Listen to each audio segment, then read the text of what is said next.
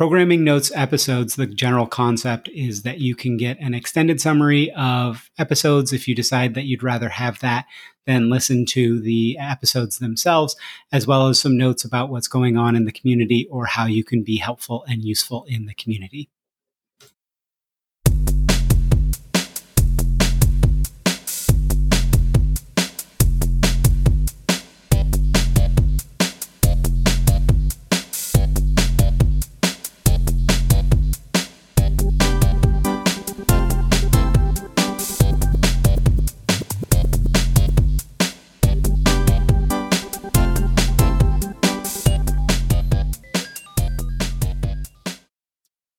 Programming notes for the week of February 19th, 2023. So, quick announcement here is starting the week of March 5th. I'm going to move to two episodes and a summary episode each week. Sorry, this is just kind of killing me doing three. So, the rotation is looking like every three weeks will be this kind of same set. So, week one will be a week of interview and a panel Week two would be a week of uh, an interview and a mesh musing, and then week three would be an interview and a Zhamak's corner. Uh, this will let me, you know, mean that I can actually start writing some stuff again, and I will actually get to take kind of care of myself and, and stuff with my move to Europe that's coming up. My call to action for this week is to get in touch with me about what panels you want to hear and the other call to action is to ask in the Slack a, a very specific question. There are far too many generic questions floating about. Get very specific and see if there's a reaction, if you can get a conversation going. So, what's on tap for this week? On Monday, we have episode 196 Data is a Team Sport Learning to Collaborate Through Data. This is an interview with Andrew Pease. There's some interesting insights into how companies can actually transition more and more to being data driven instead of looking at kind of that before and after. There's a lot of kind of stories of how Andrew, you know, and his time at Salesforce and and at, at other places has really collaborated with um, companies to help them get to a better spot and kind of what are some of the things to look out for and some ways to combat them if your organization is is really at the beginning of your journey and is really uh, struggling kind of moving towards that data driven aspect? On tuesday it's episode 197 explorers needed experts not and then in parentheses yet which is mesh musings number 44 so this is about why we need people blazing new trails and being bold instead of the thing that I'm starting to see of people being overly focused on fine tuning exactly how to do data mesh well. We aren't there yet. The explorers are more valuable. And it's okay to wait on the sidelines until you're ready if you feel like you need to only listen to people that are experts. They just don't exist yet. So if you're waiting for that kind of here is exactly how we tackled these, you know, 20 challenges or whatever, nobody has that now. Um, I don't think it'll really ever be all that relevant, but there's a lot of people that want to wait for that. And you know what? Wait, it's okay. Then on Friday, we have episode 198 How do we make data contracts easy, scalable, and meaningful? An interview with Ananth Packkildurai. So, part this is part of my ongoing rampage and uh, thing about data contracts. Contracts.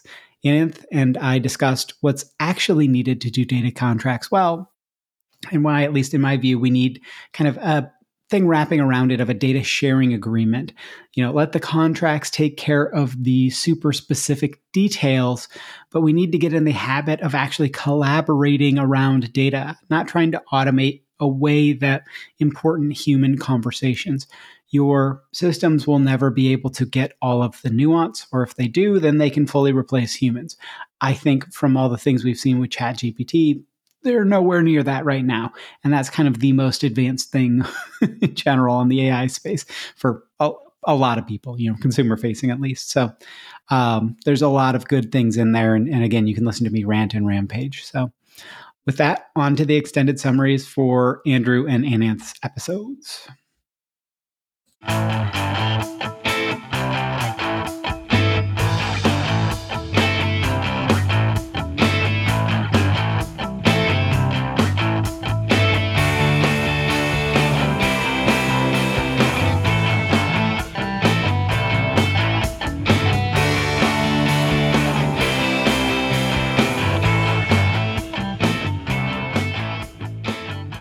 quick note on this one before we jump in. Um, Andrew is talking about organizations that are doing data mesh or not, right? So a lot of this will be talking about central IT and kind of how that works with everything. So take that with uh, the kind of that lens and that perspective. Extended summary for episode 196 Data is a team sport, learning to collaborate through data. Interview with Andrew Pease. So, in this episode, I interviewed Andrew, who's the field CTO of North Europe at Salesforce. To be clear, though, he was only representing his own views in the episode. Andrew started off by discussing the general way that organizations evolve. It's pretty natural for most to evolve into silos, and the larger the organization, the deeper the divides between the silos, and the harder it is to bridge those divides. With Conway's Law, IT systems and approaches also then often develop into silos there is a lot of required intentionality to prevent evolving into silos or lessen divides that have already formed. And there is kind of no quote unquote silver bullet architecture to overcome the challenges silos create or undo those silos. One of the big dreams of being data driven is putting timely and actionable data, you know, kind of that what do you want to tell them in the workflows of business people. But according to Andrew, many organizations attempting to do that look at it as an all or nothing kind of goal, and that's just not reasonable. You won't get it, you know, quote unquote, perfect at the start, and that's okay. It doesn't ha- make it not worth doing. And as part of the process, it can be important to reiterate that data is there to help, not replace people. AI should mean augmented intelligence. It's there to help the human in the loop to be better. There are two major opposing forces regarding data quality in Andrew's view. First, you never get a second chance to make a first impression, so your data quality has to be up to a certain level before showing it to potential consumers. But conversely, the only way to get to actual data quality, essentially what matters, why it matters, and what quality levels are acceptable, is to get data in front of consumers and then iterate towards the required quality. Feedback loops are crucial to actual data quality so you can optimize for what matters. Your data consumers must understand that data quality is a team sport, so they need to participate too. Andrew brought up his concept of quote unquote statistics trauma when discussing improving people's data fluency. Essentially, many may have a better bitter taste from past statistics or math and or data related work or school. So to get execs more data driven, you need to sensitize them to data, but in a careful approach. That falls to the chief data officer, and it can be challenging, but is quite rewarding when it works. It's as much about communication as anything else in data, which is far more communication than a lot of people think or maybe might even want it to be. In data, Andrew believes there needs to be far more bidirectional conversations know, I fully agree. data consumers need to tell data producers what they need, and that can include data that doesn't exist yet. So the producers need to start capturing it. So the earlier a data consumer can tell a data producer about their needs, the more likely they will get what they need or what they want down the line. Data mesh helps there as well because it's not the central team trying to understand and take requests to the producers. By cutting out the data team in the middle, you have a better chance to get to what data consumers want more quickly. But we can't lose sight of something that many seem to overlook. We can't just inform data producers of what we want them to produce and maintain. We need to properly incentivize and enable them to do so. This comes up in a lot of episodes. In Andrew's view, there is obviously value in collecting feedback on what data is viewed as valuable but you know katie bauer talked about what's uh, what's valued is not necessarily valuable and what's valuable is not necessarily valued right? So again it's going to have some bias. Essentially it's valued but might not be valuable. So you should develop more concrete ways to measure what data work is useful and valuable.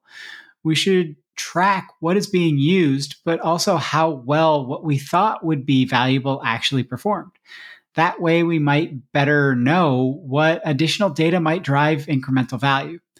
Your feedback loops should include both quantitative and qualitative measurement where possible. if you make ultimatums around data usage, you're either with us or as a data user or you're against us. You won't get buy in, according to Andrew and other guests as well. Mandates just don't get the buy in some people believe. So you need to work to figure out why someone is not leveraging data. Again, make it less intimidating, make the data, make the questions even around it, and, and make it rewarding to actually engage with data if you threaten people, do this or we'll fire you, you will simply get people adhering to the letter instead of the spirit. We want to make using data useful and fun, right? Gamifying learning about data and data hackathons are two great ways to accomplish that, that Andrew brought up. So, around data, if we want kind of what Andrew called a yin yang synergy between business and IT, both parties have to meet the other more than halfway in Andrew's experience. Both sides have to be willing to partner to improve. There isn't a silver bullet way to accomplish it, but embedded IT in the business and vice versa can certainly help. You could rotate people across different business units, etc. However, it's very important if you are in a decentralized organization to make sure you share best practices. Andrew said the most complex, you know, quote unquote, the most complex system that we have in our organizations isn't a computer. It's the people who are operating the computers. There's a major change in the way our brains work between learning something and trying to get a point across. Some people are good at switching between those quickly, such as in a meeting, but many aren't, and it's important to not leave them behind. So, communication is crucial to get right and think about the broad group you are trying to work with. Sometimes data should be brought into the discussion to make a point, but sometimes it should be purely about increasing data fluency. It's easy to try to focus on hiring for data skills in many roles, but really, every organization should at least consider data training as part of a new employee training, according to Andrew. Obviously, don't forget existing employees too, but immersing people in data, especially in the data of the organization from the start, will pay off a lot in the long run. And then a quick tidbit to wrap up on data consumers need to understand what is actually possible with data. You know, Andrew talked about there was one client that he was working with that wanted lead scoring based on literally a person's name, not even their company name and their email address. That's not a reasonable request. That's not going to get you great information. So work with them to understand what is actually possible.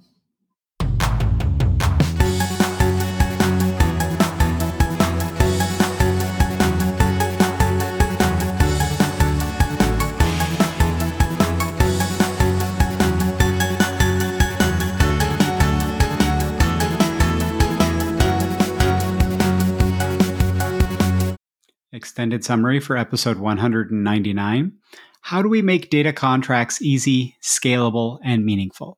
An interview with Ananth Packkildurai. In this episode, I interviewed Ananth, who's the author of Data Engineering Weekly, the newsletter, and the creator of the open source product uh, Schemata. A quick personal note before we jump in. In this episode, we discuss Schemata quite a bit, but for me, it's open source offering, and, and I think it's got a lot of kind of interesting aspects to it, whether you use that or not. But I think we need to look at things like this for working collaboratively around data. So, Ananth started by sharing a bit about his background. Despite writing the Data Engineering Weekly newsletter, he sees his experience as somewhat between a data engineer and a data analyst. That gave him the ability to see the full end to end journey of how data was handled at many different organizations.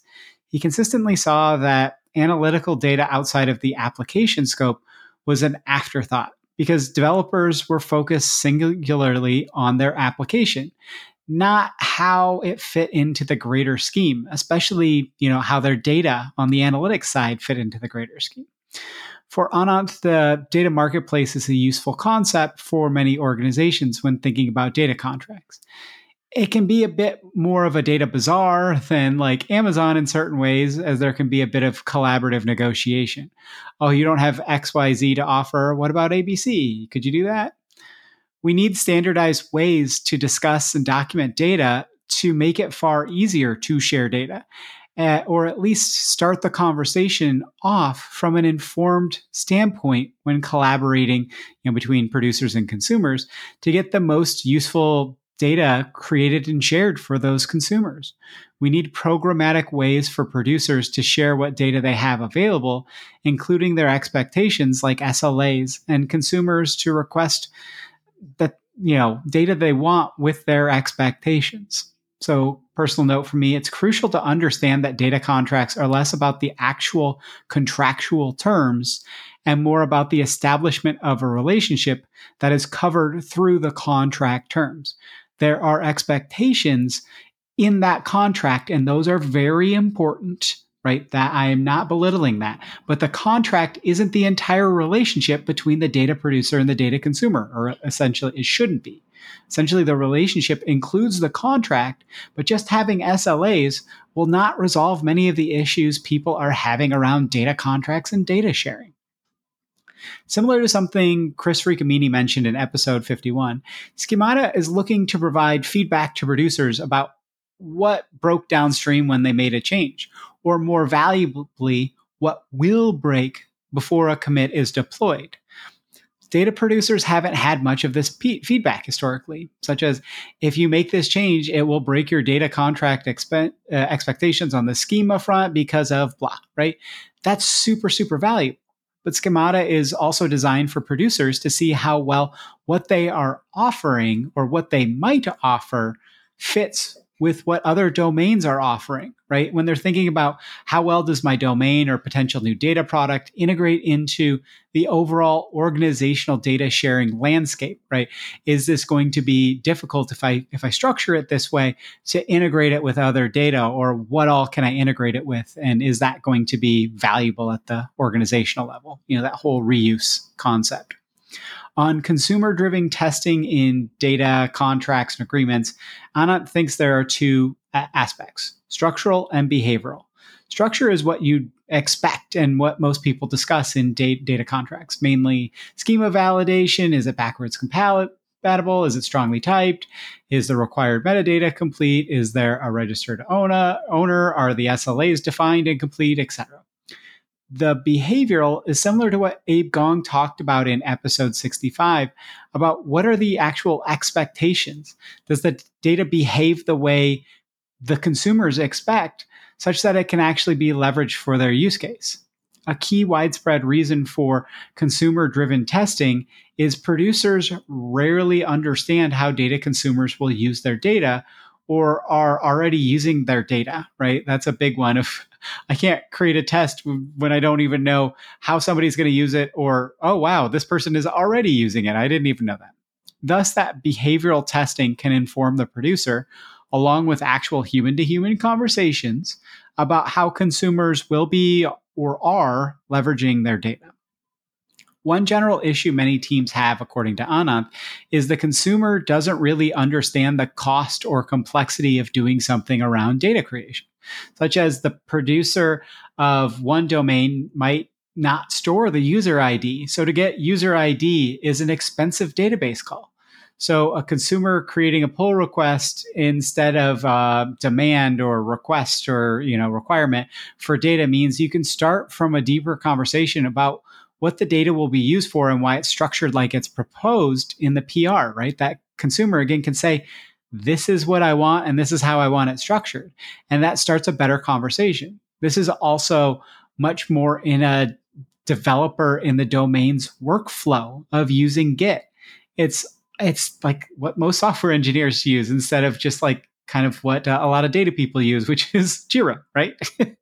it's all just far less vague, even if the initial proposals that somebody does via the, the, the pull request is infeasible a producer has far more information about how the data might be used to start to iterate towards a workable solution.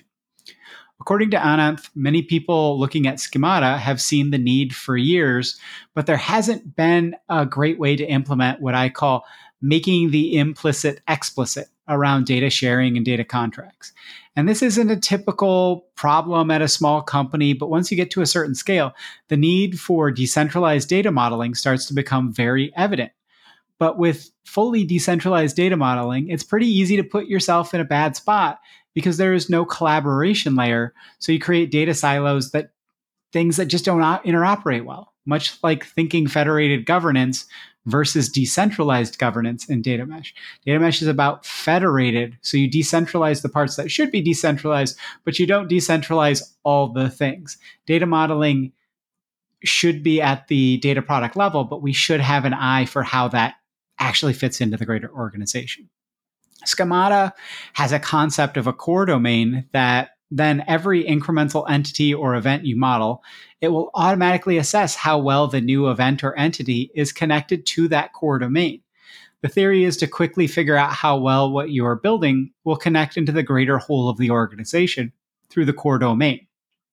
It gives you quick feedback on what is in process, and you can easily add more fields to uh, better match the core domain if a producer wants. It, it isn't a blocker. It's giving feedback to creating to someone creating a pull request, data producer or consumer, about how well the resulting data model would fit in the organizational data landscape. You know, there is some uh, complications from my side about having a core domain, but we can get into that in a separate thing. Ananth discussed how data creation is really a human in the loop challenge autonomous data creation is just not very valuable now and might not ever be. We need a collaborative platform to create data that is truly valuable and understandable, but especially usable. The crucial aspect is to make a tool that integrates into people's workflows instead of yet another screen that further fractures the data management experience. Schemata is trying to be kind of like Snyk, automatically scanning and giving people actionable advice, but with little effort on their part. Where are your likely pain points? How could you address them? You can more easily set a goal of remediation or improvement and figure out how well you are doing. What are the top two to three things you could focus on to make the data you share that much more valuable, that much better? A big thing many overlook in creating data contracts is about defining the value and or cost of something happening according to Ananth.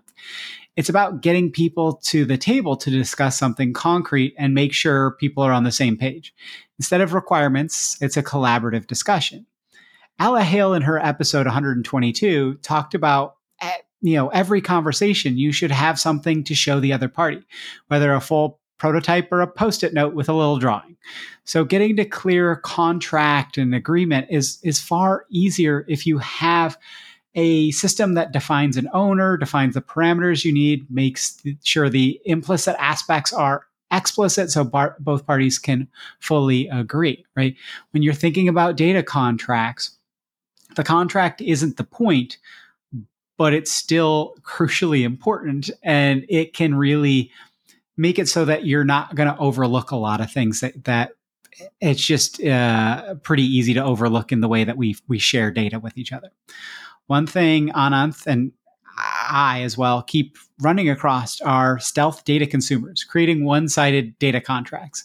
Essentially, the consumer has created their consumer side testing and is consuming from you know a data asset or a data product, but the data producer has no idea they are consuming that that data or why. Many don't even really do the testing contract model to protect themselves at all. So those consumers are just kind of at the whim of what might break upstream. The first the producer hears about their that you know consumers consumption is when something breaks for the consumer. With schemata, at least here is a contract in place, and stealth data consumers just have to inherent existing uh, contractual bounds, right? I, I personally, I hate stealth anything in data. Let the producer know, or they will potentially make breaking changes that could be prevented if they were just aware, or they might be able to give you way more value. Again, Mesh Musings 43 if you want to hear my rant on a lot of this. According to Ananth, we can really learn a lot from the DevOps movement that has become more the platform engineering movement on the microservices side. If we try to per- push ownership to domains, data, you know, or data producers without the tooling to help them verify they comply with governance and that things are working okay, that's a lot of extra work on the data producer end. It's why we are seeing so damn much pushback from domains about not wanting to own their data. It's just way too much of an ask. They we aren't giving them the capabilities, we're giving them the responsibilities. Data producers just don't have enough information about what might be an issue when they try to make a change and it causes unnecessary friction. We need to make both the producer and consumer more productive so that people can develop and deploy without tons of manual intervention. Far too many teams are using tooling to solve single problems. And while that one off tool helps address a singular issue, it creates an even more disjointed data management workflow in Ananth's view. It's easy to focus too much on the spot challenge instead of the overall, the overarching challenges in data management, you know, that holistic process. Tooling fragmented with cloud, and it made sense as we figured out new approaches and patterns, and VCs were quite free with their money. But we need to think about the whole process as one again now. Zhamak has mentioned this multiple times as well, as have I. It's really important to think about what are you actually trying to accomplish and the overall user experience and all of that instead of just trying to solve every little thing with uh, an incremental tool it creates all sorts of friction and pain that that just are not necessary